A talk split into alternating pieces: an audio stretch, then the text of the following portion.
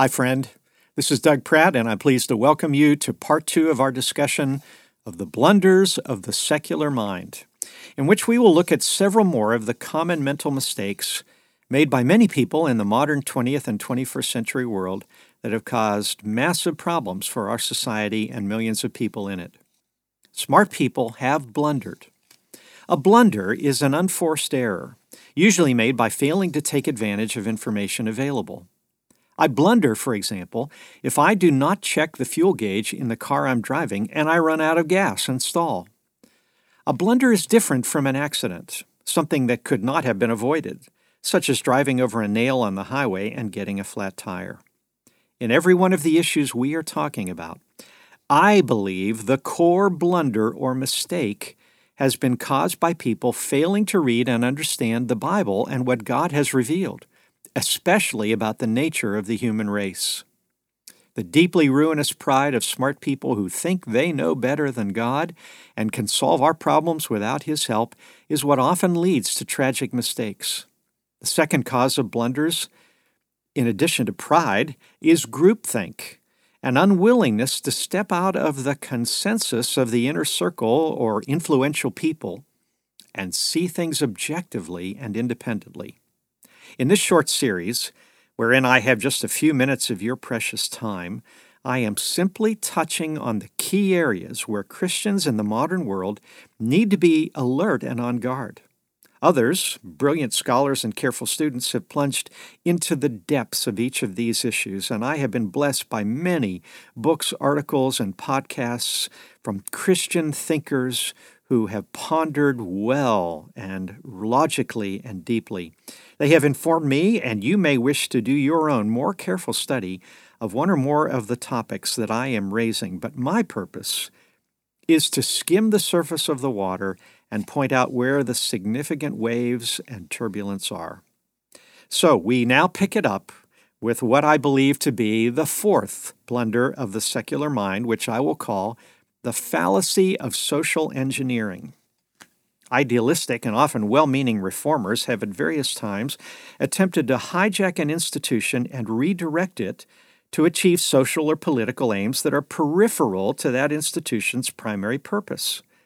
In the process, the focus of the institution and its effectiveness at fulfilling its mission can be dramatically weakened and compromised. Example 1 the U.S. military. The single minded focus of a nation's armed forces should be to carry out the mission of the country for the security and protection of its citizens. But gender equality advocates and other social engineers, in prioritizing social aims over the effectiveness of fighting units, can weaken the military. Example 2 Higher education when quotas for admission based on social, racial, and ethnic criteria are substituted for academic aptitude and potential, the unintended consequence can be students that are not capable of the required scholastic rigor.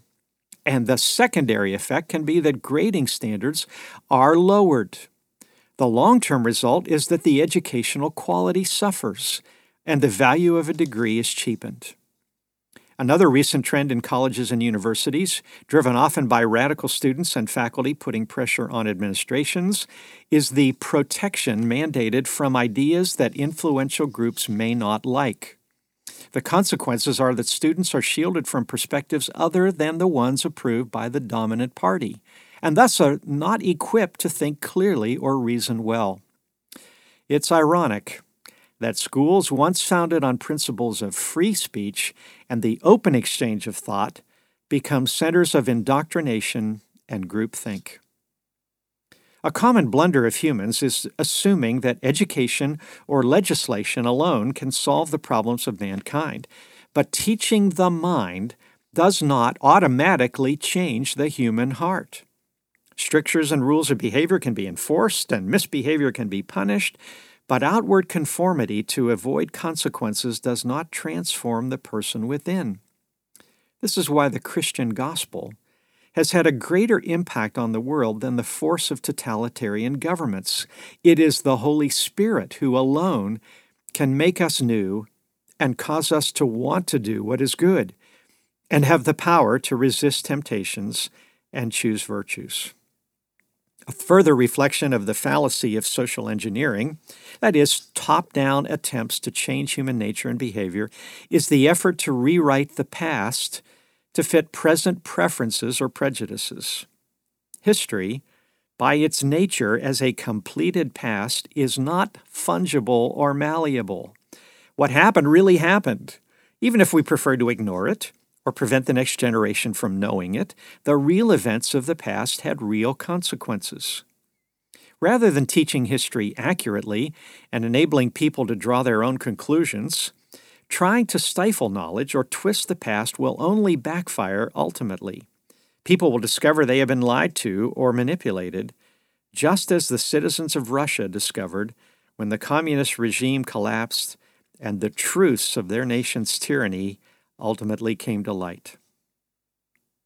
Number five in our review of the blunders of the secular mind is what I'll call the gender optional fallacy. God made human beings with only two genders. The simple binary logic of the chromosomes does not lie. At conception, we were given one or two X chromosomes, dictating who we would be and how we would grow. Gender confusion and dysphoria, encouraged and even taught by some teachers and psychologists to impressionable youth, are psychological conditions resulting from emotional wounds and perhaps even some biological alterations in the genes, but they are not prevailing physiological realities. They require compassion, counseling, and support, not as a first and immediate solution, reproductive organ surgeries and artificial hormones. We rightly empathize with those who struggle in deep ways with their identity, but the offered solutions may not heal the deepest wounds. The effects of the fall of man, the biblical doctrine of the corrupting stain of sin, have been manifested in many ways in our sexuality. People who struggle not only with gender identity but also with same gender attractions are experiencing the pain of sin, whether intentionally or unintentionally. And I am convinced that what generations of Christians have understood to be the best path for those struggling in the sexual area, namely to obey God's word by living either in a faithful marriage or in celibacy, is the best way to inner peace. The secular world, warped by the sexual revolution of the 20th century, claims a right for all people to express their sexuality in any way they wish. It has even claimed that sex is a biological need akin to eating, drinking, and breathing, but clearly it's not. It is a choice, a behavior that is controlled by the will rather than a biological necessity such as breathing that is controlled by our unconscious automatic portion of our brain. Gaining mastery over our wishes and desires comes from surrendering our lives to Christ's control and allowing Him to lead us. Traditional gender roles of male dominance and female submission have often been distorted and corrupted by sin, and some cultures have enthroned those roles as absolutes. Women have often been treated unjustly. The pendulum in the modern world has recently been pushed away from male dominance, with many good results in liberating women to full equality and full opportunities to develop their God given potential. But this change has also resulted in a great deal of turbulence and uncertainty in relationships between men and women. Our society is struggling to find the right path in unknown territory. Some social scientists have identified a crisis of male identity and roles. Others have pointed out the inner struggles many women have in balancing their feminine impulses, home, family, nurturing, with social and career pressures. A denial of the biological and psychological differences between men and women has caused a lot of confusion for young people. God made us male and female not just for the process of human procreation, but to complement one another. Number six, the kids will be fine fallacy. Divorce, out of wedlock births, single parenting, and cohabiting without a mutual commitment of marriage are all at a historic highs in Western societies. This dramatic reversal of the underlying family structure has produced psychological and social consequences that are destructive, especially in communities where those lifestyles are dominant. Every researcher who is objective and open minded has confirmed the following consequences crime, especially among boys and young men who are without fathers in their homes as positive role models of responsibility, commitment, hard work, and discipline poverty with single parents, most often mothers, nearly always on the lower end of the economic spectrum, no matter how hard they work or what their educational level is. Lower educational performance with disengaged parents and higher incidence of dropouts. And a repeating cycle with generation after generation locked in patterns that become harder and harder to break in spite of massive infusions of government aid and government programs. The bottom line is that the destruction of the biblical model of marriage has left many victims. But the greatest negative consequences have been on children. What God's Word has prescribed, namely one man and one woman committed and faithful for life or chastity and singleness, is not a cruel straitjacket to spoil human enjoyment of life, it is rather the most loving and powerful prescription for the good of individuals and societies. Number seven, the fallacy of simplistic judgment. In a polarized world, simplistic judgment, especially in journalism and in politics, keeps us from seeing and understanding human beings as they really are in all their complexity. The biblical portrayal of our race is that we are both made in the image of our Creator, with the capacity to make free moral choices of virtue and goodness that reflect God's character, and yet corrupted by sin and the equal capacity to choose disobedience and vice. Is mankind basically good or bad? We are both. And every single person, except Jesus, who was God incarnate, has exhibited both virtuous and evil behaviors. The greatest saints in history uniformly confess themselves to be imperfect sinners. But it is also possible to find some good in even, even the seemingly worst villains. A blunder of modern humanism is its unwillingness to accept what Scripture says about this dual nature of human beings.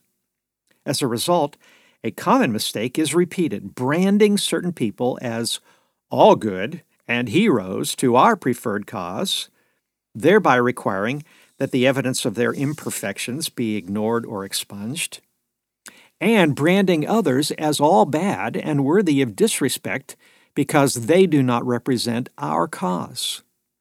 There are two contemporary examples triggered by the protests and riots that erupted across America in the summer of 2020. The radical political left led campaigns to remove statues and names of revolutionary and Civil War figures and others who were judged to be racists or not in keeping with their values. The attacks were not only against the memory of General Robert E. Lee, Confederate general, but also against Thomas Jefferson and George Washington, who owned slaves, and against Woodrow Wilson, who was alleged to have racist opinions, and against Christopher Columbus for the alleged crime of racist behavior towards Caribbean natives, and even Benjamin Franklin. I'm not sure what his alleged crime was, except in being a founding father of the American Constitution. The implication was that these people were all totally evil and worthy of nothing but rejection. And yet, those individuals all demonstrated certain admirable qualities worthy of our emulation. Lee was a beloved leader of his soldiers, whether or not his cause was right. Jefferson was a visionary of democracy and human rights. Washington was an uncorrupted pillar of strength for a new nation. Wilson was an advocate for world peace, and so on. At the same time, in our nation, the man who was tragically and unjustly killed in police custody in Minnesota, named George Floyd, was lifted up as a virtuous saint, even though his life had been a checkered record of both good and bad behavior, and he was apparently high on drugs at the time of his arrest. Protesters of racial injustice also regularly held up Dr. Martin Luther King as their hero and martyr. He was indeed a truly courageous advocate for justice. But King, a mortal man, also had deep flaws in his behavior relating to alcoholism, marital infidelity, and sexual abuse of women. But those flaws are ignored by most journalists, historians, and politicians because of the fallacy that a hero must be unblemished. A proper biblical understanding of mankind will recognize that everyone has the potential for virtue and vice, and that we can celebrate the good and noble qualities in others without having to deny their imperfections. The same principle should hold in our political divisions. We may disagree with one another, with a person uh, uh, who has different convictions and policies than ours, but when we demonize them, we fall into the same dangerous blunder. Number eight, the fallacy of worshiping science. During the height of the coronavirus lockdown in the spring of 2020, I saw a television commercial for a pharmaceutical company. Its narrative went something like this In a time of great uncertainty, there is just one thing we can put our confidence in science. Obviously, the ad was intended to make people feel confident in the drugs their researchers were developing, but the not so subtle message to me as a believer is that the secular world is in danger of falling into another blunder that of worshiping science as an idol. Perhaps someone will soon propose in Congress that we replace the motto on, on our money with, In science we trust. The reality is that this new idol is as unworthy of our worship and reverence as any ancient statue from the pagan world.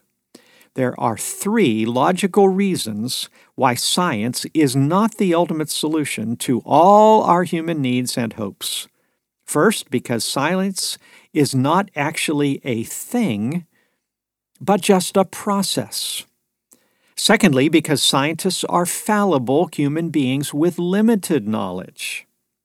And third, because scientific consensus on every issue is in constant flux.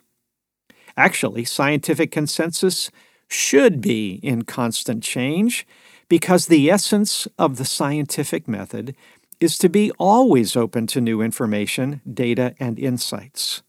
How many countless times have scientists announced a conclusion that later proved to be inaccurate based on newer data or discoveries. There is also a spiritual reason why we do not bow before the altar of science. Nothing material or natural will last forever. Even our human lives themselves are finite. If, sometime in the future, medical researchers could claim to be able to cure every virus and cure every cancer, yet we would still be mortal creatures whose earthly bodies will wear out one day. Our ultimate trust and devotion should be reserved for the one who is beyond this life and is our eternal Heavenly Father. That's why God proclaims in Isaiah 42 I will not yield my praise to idols, because they are not worthy of our worship. Only He is. I hope this series has been thought provoking and stimulating to you. My guess is that you do not agree with me on everything I've talked about, and that's fine. My intention is not at all to impose ideas or a groupthink on you. Rather, it has been to invite dialogue and consideration. Instead of simply adopting and conforming uncritically to the thought patterns and values of the people around us, God is calling Christians in the 21st century to be different.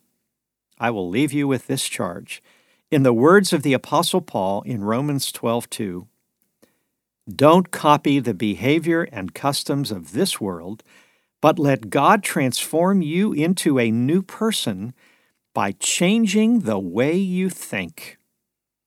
May you be able, more and more, to recognize the blunders in the way secular minds think, and to let your mind be transformed by God and His Word.